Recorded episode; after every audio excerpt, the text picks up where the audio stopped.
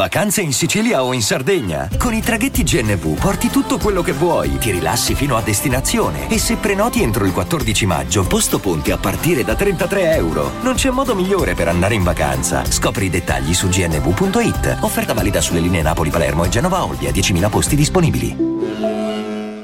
Benvenuto nel podcast di Warren Buffett Italia. Curiosità, citazioni e metodo di investimento di uno degli uomini più ricchi al mondo. Ciao a tutti, sono Marco, gestore della pagina Instagram Warren Buffett Italia. In questa parte del podcast stiamo affrontando insieme un percorso di analisi fondamentale di un'azienda. Negli episodi precedenti abbiamo visto l'analisi del profilo di business e nello scorso episodio abbiamo affrontato l'analisi finanziaria. Nello specifico abbiamo visto come leggere e guardare un bilancio. In questo episodio concluderemo l'analisi finanziaria andando ad individuare quali indici valutare in un bilancio. Lo faremo insieme a Francesco, analista finanziario che si definisce un insider della finanza. Ciao Francesco. Ciao, buongiorno a tutti. Allora Francesco, abbiamo capito come leggere e guardare un bilancio, ma quali sono gli indici e le correlazioni principali da prendere in considerazione? Sì, allora ce ne sono ovviamente diversi che si studiano in un normale corso di analisi di bilancio o di finanza aziendale, però ce ne sono alcuni che sono più importanti di altri e su cui ci soffermeremo in questa sessione. Il primo, innanzitutto il primo eh, indice, o meglio, la prima indicazione da guardare per capire se eh, la vostra società è una società che può eh, avere una stabilità nel corso dell'azione e può permettere anche eh, una crescita futura, eh, è quello di guardare alla eh, dimensione dei ricavi. La dimensione dei ricavi, ehm, quindi quanto fattura una società durante l'anno. Consigli di soffermarsi sul fatturato annuo? Anche? Sì, sì, eh, indica- allora diciamo che tutti gli analisti e le agenzie di rating guardano sempre ai dati su base annuale, ovviamente. Uh, si, e si cerca insomma di scaglionare le varie società in base loro, alla loro dimensione. Perché? Perché tanto più grande è la società, tanto meglio. Questa società potrà gestire i cicli economici, quindi gli alti e bassi della domanda, o eh, riuscirà a servire un mercato più facilmente piuttosto che un altro, e quindi dà un, una dimensione, un'idea eh, della forza eh, della vostra società. Ovviamente tanto più forte questa società, tanto più c'è la possibilità che il titolo sia stabile o addirittura eh, migliori nel tempo. Um, tipicamente quello che si guarda uh, per fare un, diciamo, un ranking è uh, società che hanno un fatturato superiore ai 10 miliardi, sono quelle che di solito prendono un, una valutazione più alta. Abbiamo parlato di un ranking, ad esempio, da 0 a 6, quelle che hanno un fatturato superiore ai 10 miliardi eh, tipicamente hanno un uh, rating, una valutazione di 6, uh, di 5 o di 6 e quindi reggono meglio um, i, diciamo, i, i, momenti più negativi del mercato. Via via si scende, società sono, che hanno un'indicazione, eh, una valutazione intermedia di, uh, sono quelle che hanno un fatturato tra il miliardo e mezzo e i 5 miliardi, fino poi ad arrivare a quelle società che sono particolarmente volatili e sono quelle che hanno un fatturato dai 500 milioni in giù. Uh, appunto, come dicevo, um, questo aiuta molto a capire quanto volatile può essere, soprattutto in periodi negativi di recessione del mercato, quanto eh, negativo può essere l'impatto eh, di questa recess- recess- recessione sulla vostra società. Faccio un esempio pratico. Uh, parliamo di, del mondo della televisione, dei media, uh, della comunicazione.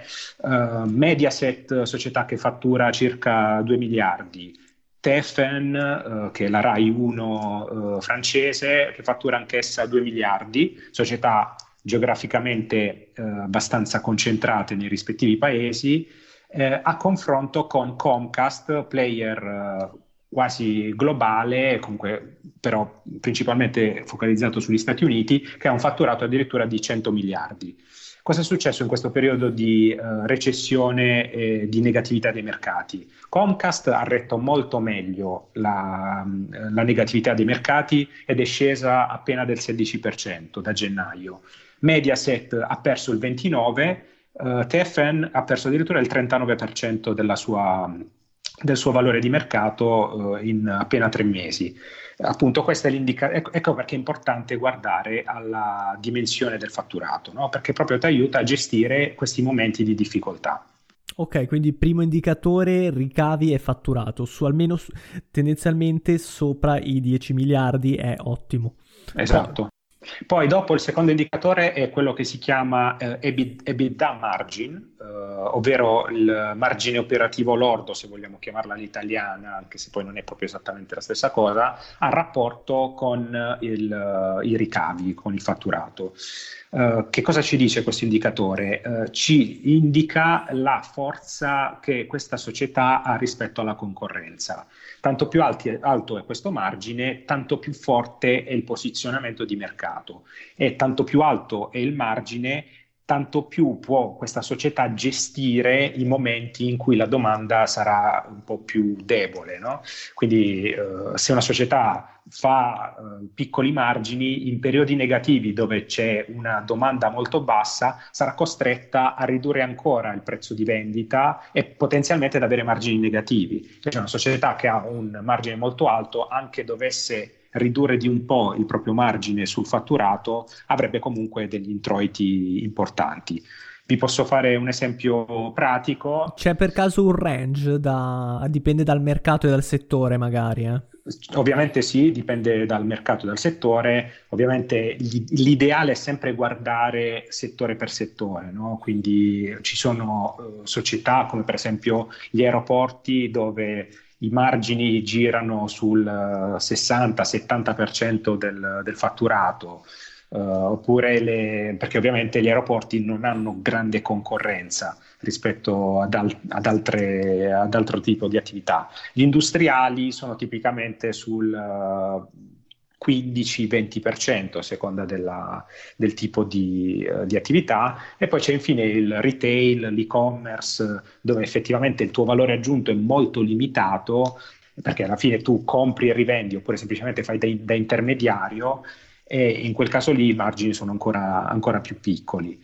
Um, però in generale quello che ci dicono le agenzie è che si può fare una valutazione media, uh, quindi mettere tutto in un calderone le varie società, con particolare focus su quelle industriali, e stimare che società che hanno un EBITDA margin superiore al 50% prendono una valutazione molto elevata. Società che hanno margini tra il 12 e il 30% prendono una valutazione intermedia. Società che invece hanno margini tipicamente inferiori al 12%, soprattutto inferiore al 5%, è ancora peggio, eh, hanno valutazioni abbastanza, abbastanza negative. Eh, questo aiuta anche a capire eh, perché certe società si difendono meglio sul mercato rispetto ad altre. Parliamo ad esempio del mercato della telefonia, telefonia mobile, eh, o meglio del, um, dei cellulari, non della telefonia.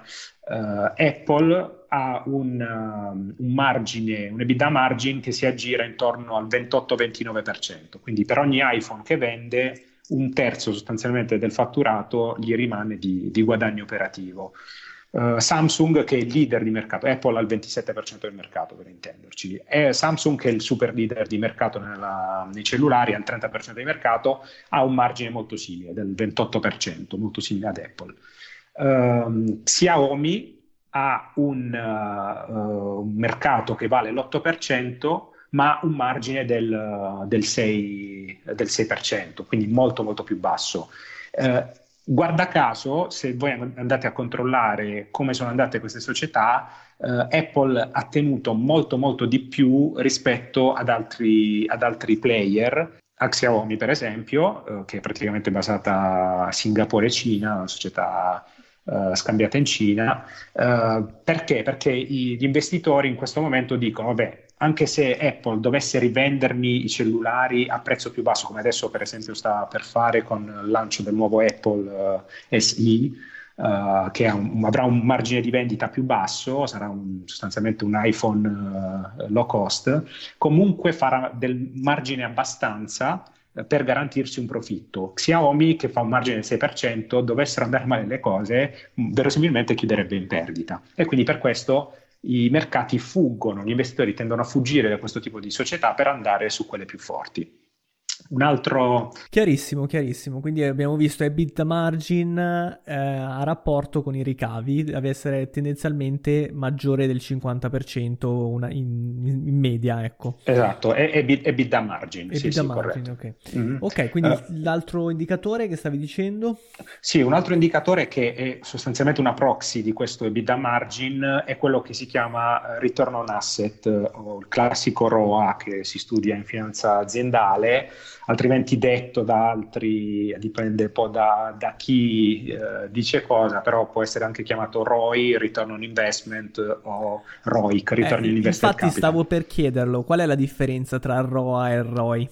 Uh, sostanzialmente sono la stessa cosa, uh, semplicemente è un acronimo diverso, ma gli effetti sia il, il tipo di, di, indice che proprio la, la, la, finalità è la stessa. Cioè praticamente si mette in rapporto l'EBIT uh, sul capitale investito netto. Il capitale investito netto, l'EBIT è praticamente il, quello che tu guadagni a livello operativo quindi l'EBITDA al netto anche degli ammortamenti, quindi degli investimenti che tu hai fatto, che devi fare uh, ogni anno per mantenere la tua uh, asset base costante. No? A rapporto con il capitale investito, cioè quanto tu hai investito in questa società, sia tu azionista sia, con i tuoi mezzi, con i mezzi propri, quindi col patrimonio netto, sia con i debiti eh, presi dalle banche o dagli obbligazionisti. Il capitale investito netto si calcola tipicamente come somma di appunto patrimonio netto e ehm, posizione finanziaria netta.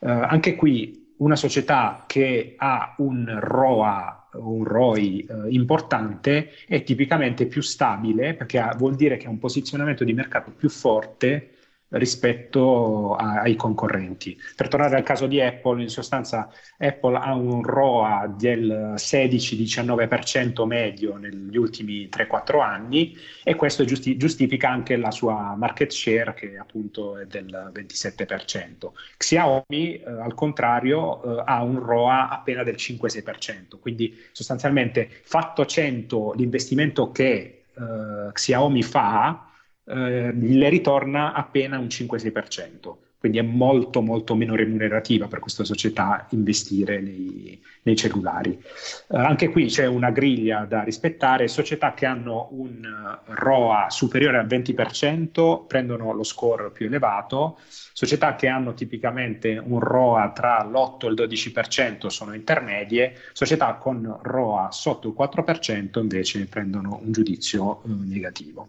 Allora okay. vogliamo vedere un altro indicatore?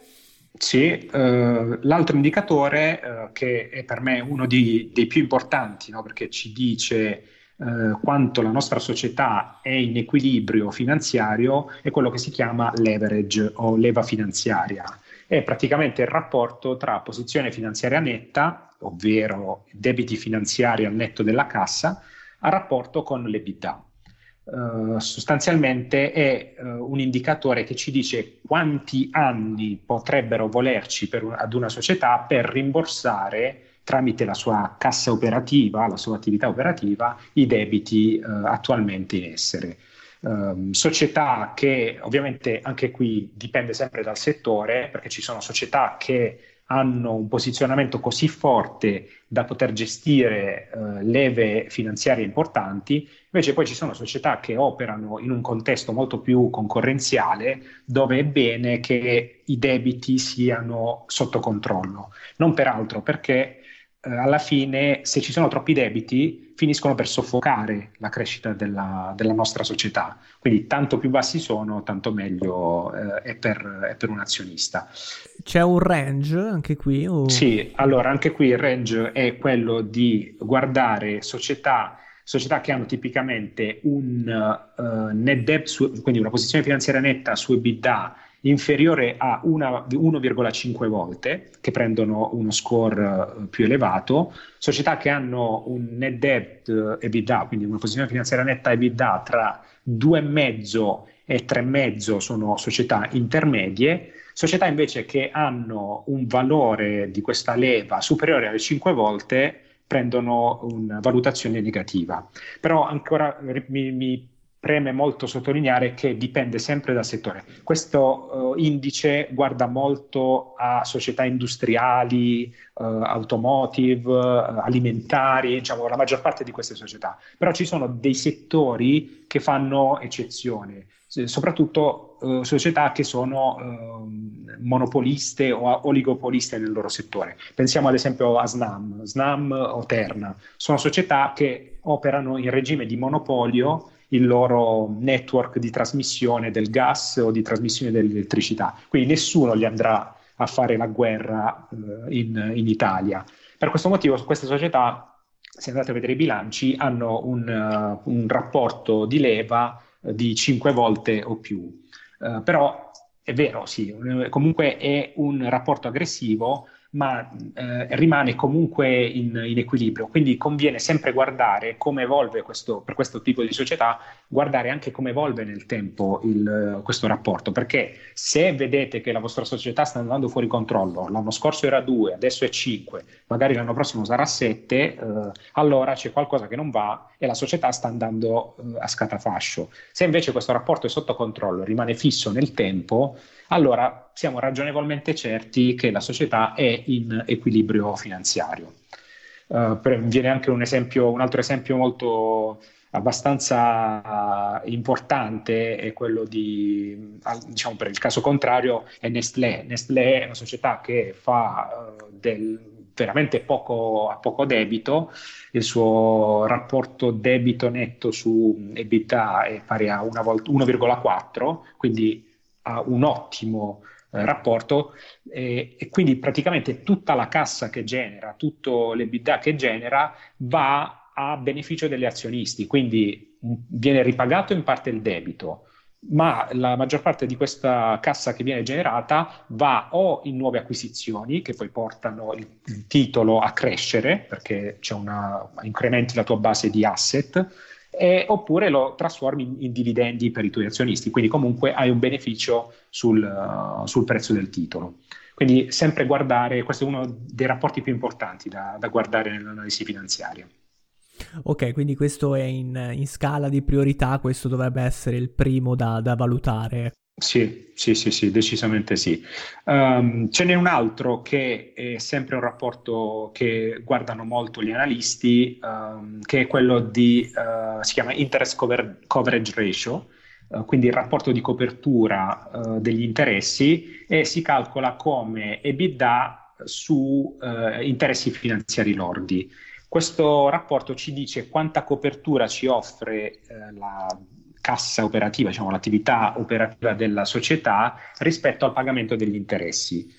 Anche qui, molto brevemente, eh, rapporti che sono superiori alle 15 volte sono rapporti molto buoni, eh, rapporti che sono tra le 5 e le 10 volte sono rapporti intermedi, un rapporto da interessi lordi inferiore alle due volte e mezzo è un rapporto abbastanza debole e quindi eh, metti a rischio eh, la, la, vostra società che in qualche modo se ci dovesse essere, immaginiamo, un incremento dei tassi di interesse, gli interessi salirebbero troppo e la società non sarebbe in grado di coprire eh, non solo il pagamento della quota capitale, ma anche degli stessi interessi sul, sul, debito che paga e quindi avrebbe un rischio di fallimento importante e questo cons- conseguirebbe poi il, il crollo del, del, titolo azionario. Certamente, ci sono altri indicatori che ritieni opportuno? Sì. Okay. L'ultimo, anzi facciamo gli ultimi due eh, rapporti sono uno quello che si chiama payback ratio, che è il rapporto tra il flusso di cassa netto o free cash flow rispetto ai debiti, alla posizione finanziaria netta. Eh, anche qui molto simile al rapporto debito netto, posizione finanziaria netta e EBITDA, ci dice quanto vale la generazione di cassa di questa società eh, rispetto all'ammontare di debiti. Eh, ovviamente stesso discorso di prima, eh, tanto più è alto questo rapporto, eh, tanto meglio sarà per la società, perché vorrà dire che eh, la società genera così tanta cassa da poter non solo rimborsare i debiti, ma anche distribuire questi flussi di cassa o ai suoi azionisti o eh, fare acquisizioni per permettere al, alla, all'azione di crescere ulteriormente.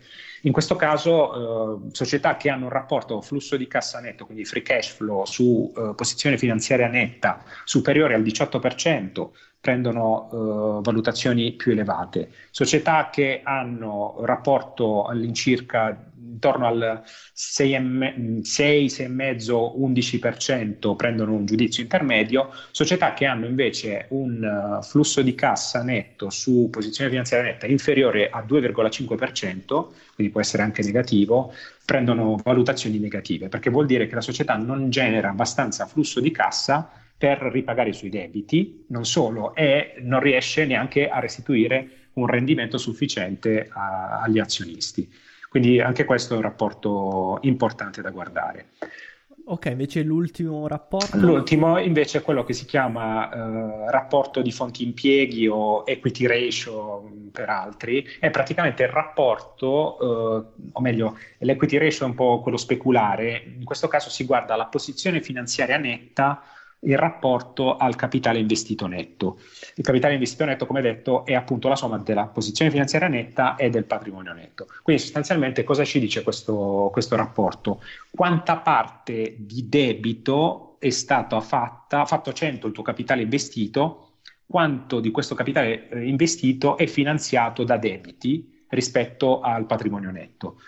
Uh, ovviamente società che hanno un rapporto molto elevato vuol dire che sono molto indebitate e se sono molto indebitate potrebbero non essere in equilibrio finanziario. Ovviamente si parla sempre, dipende sempre da settore a settore, ma possiamo indicare una griglia generica per ogni diciamo per i settori più comuni, in questo caso un rapporto debito netto, posizione finanziaria netta, eh, il rapporto al capitale investito inferiore al 25%, è un rapporto ottimo, eccellente.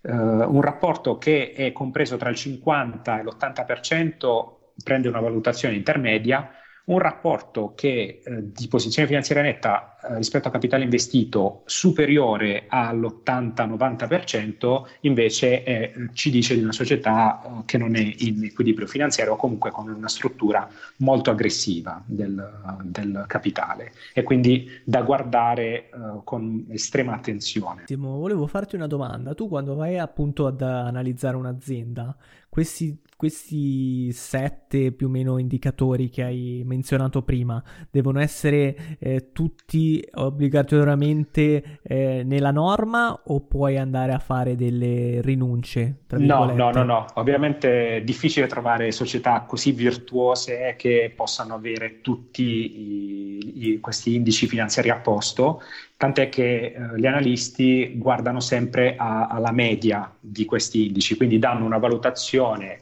non so, da 1 a 10 o da 1 a 6 di tutti questi indici e poi fanno una media in maniera tale che società che abbiano un, una valutazione media almeno sufficiente possano essere uh, degne di attenzione. Quelle che invece hanno una, una valutazione media insufficiente vengono scartate.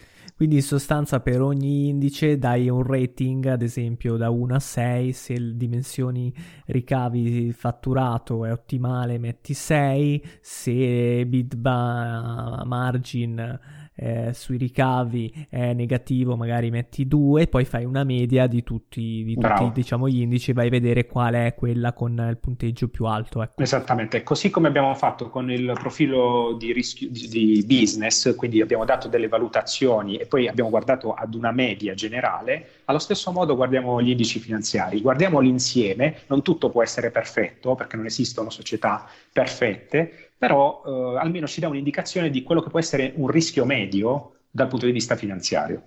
Ok, quindi tu alla fine avrai il risultato complessivo dell'azienda e valuterai quello che avrà l'azienda con il punteggio superiore, ecco. Esatto. Ok, chiarissimo. Corretto. Allora, siamo in chiusura, grazie mille per averci seguito, vi ricordiamo che nel prossimo episodio parleremo del terzo step principale di un'analisi fondamentale dell'azienda che è relativo alla parte di analisi di mercato e valutazione del rischio.